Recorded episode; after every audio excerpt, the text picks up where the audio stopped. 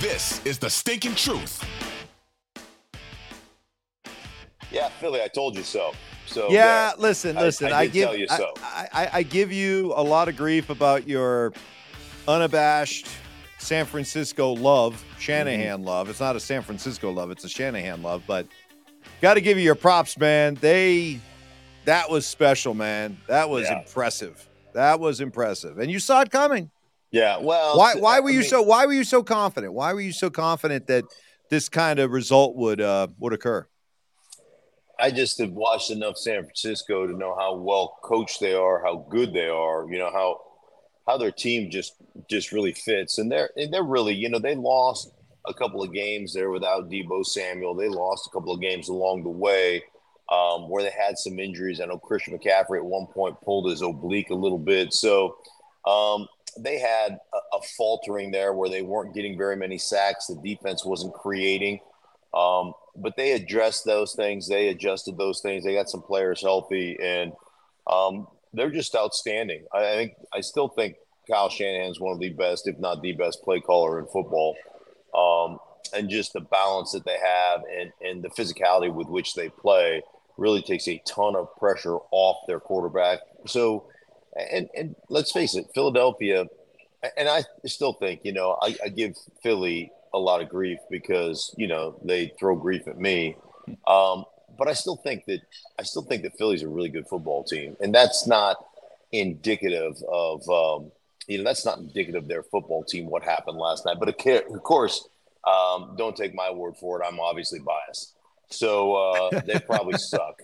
Um, anyhow, but that's that's just me. Um, yeah, but you know, I just think San Francisco is really, uh, really playing well, and I think Brock Purdy is outstanding. And I just think the way they they mesh their run game with their play action, everything is married so perfectly. It all looks the same, and it's more than that. It's the way they mesh their outside zone with their gap scheme, so they can make, you know, they can make an outside zone on the backside of an outside zone. The way they run that block um, the way they run that combination block on the backside, kind of scooping up to the linebacker, looks identical to the way they run power on the front side and pull a guard around the opposite way. So they've not only been able to marry their their play action concepts together, but they've been able to marry their runs together from gap to zone stuff um, and make it look identical. And so you end up playing kind of you end up playing are not trying just to defeat a block, but you end up trying to to play against kind of a scheme, if you will, right? And so you, you're defending everything looks like the same scheme, if you will, and so now you're defending what you thought was a a um, cutoff block on the backside, and it becomes a double team on the front side. But it looks the same, it feels the same to you as a defensive player. And I think they're probably better at that than anybody in football. Miami is also, obviously, with Mike McDaniel being, um, you know, on that staff forever. Uh, Miami does that exceptionally well, also. So I, I- think those two teams are probably the best in the business at marrying their, marrying their, you know, play action to their their run game, but really marrying their zone scheme runs to their gap scheme runs and making them feel to the defense like they're identical. Is there any reason to think that it'll be a different result if these two teams meet again? You've got Philadelphia right now at 10 and 2, so there's still a game ahead of the 49ers. So th- it's a very real possibility that these two could meet again in Philadelphia again. What what would you tell Philadelphia fan, "Hey, if you guys are better at this, it'll be a different result."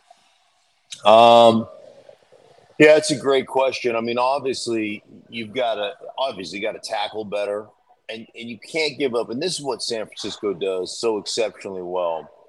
Um, they they do such a great job of creating explosive plays off their play action game, and I would almost tell you, Mike, that it's probably better to let them gain five or six yards of carry in the run game and give that up.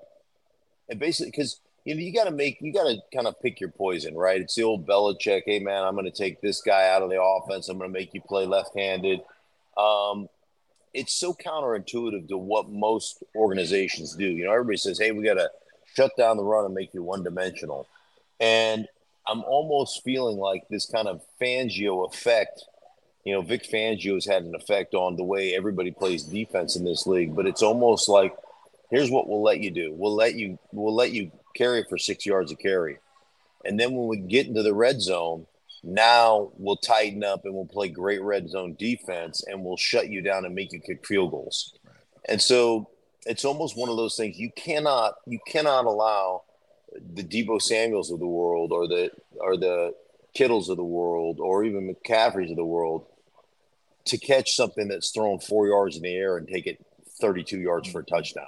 Like that's what you can't allow. But they do such a good job of marrying that play action together and getting you to really commit to doing that, and then they get you over the top. So um, that's kind of that's just kind of the way they operate, and uh, uh, you know, completely different from Miami. It just throws it over your freaking head because everybody on their team can outrun you.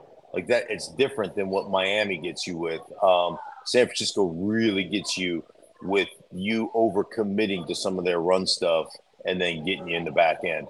Final thought on the 49ers, because right now they look like the best team in the NFL assuming they have good health, what's their weakness? What, what's their potential Achilles heel?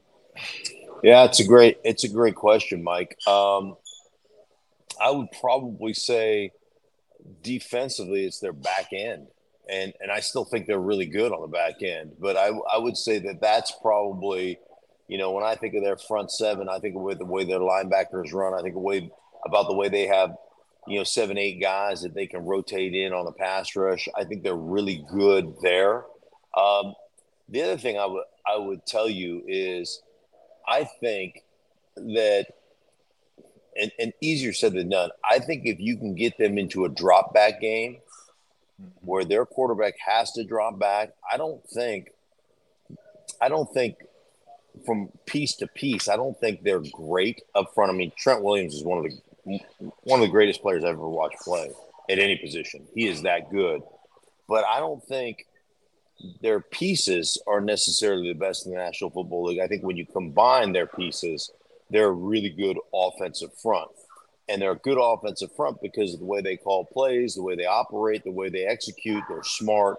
They're really good at all that stuff. But if you can get them into a drop back game where they have got to pass protect and they're in a bunch of third and seven pluses, that's where I think you have an advantage because I think you can. I think you can get after the quarterback. I think you can get them, um, and you can dominate them up front if you can get them in that game. If you allow them to operate in second down and six minus, in third down and four minus, you're screwed because they are so they are so evenly layered and they and they run so many things. They've got by far the best second down and long run game in football.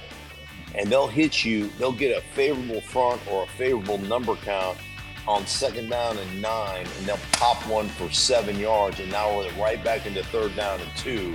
And you, you just they're so good you just can't defend them that way. So you've got to you've got to be able to get them into a drop back game. If you get them into a drop back game, um, then you take the threat of play action away. Then you have a chance to beat them, and you have a chance to get to the quarterback.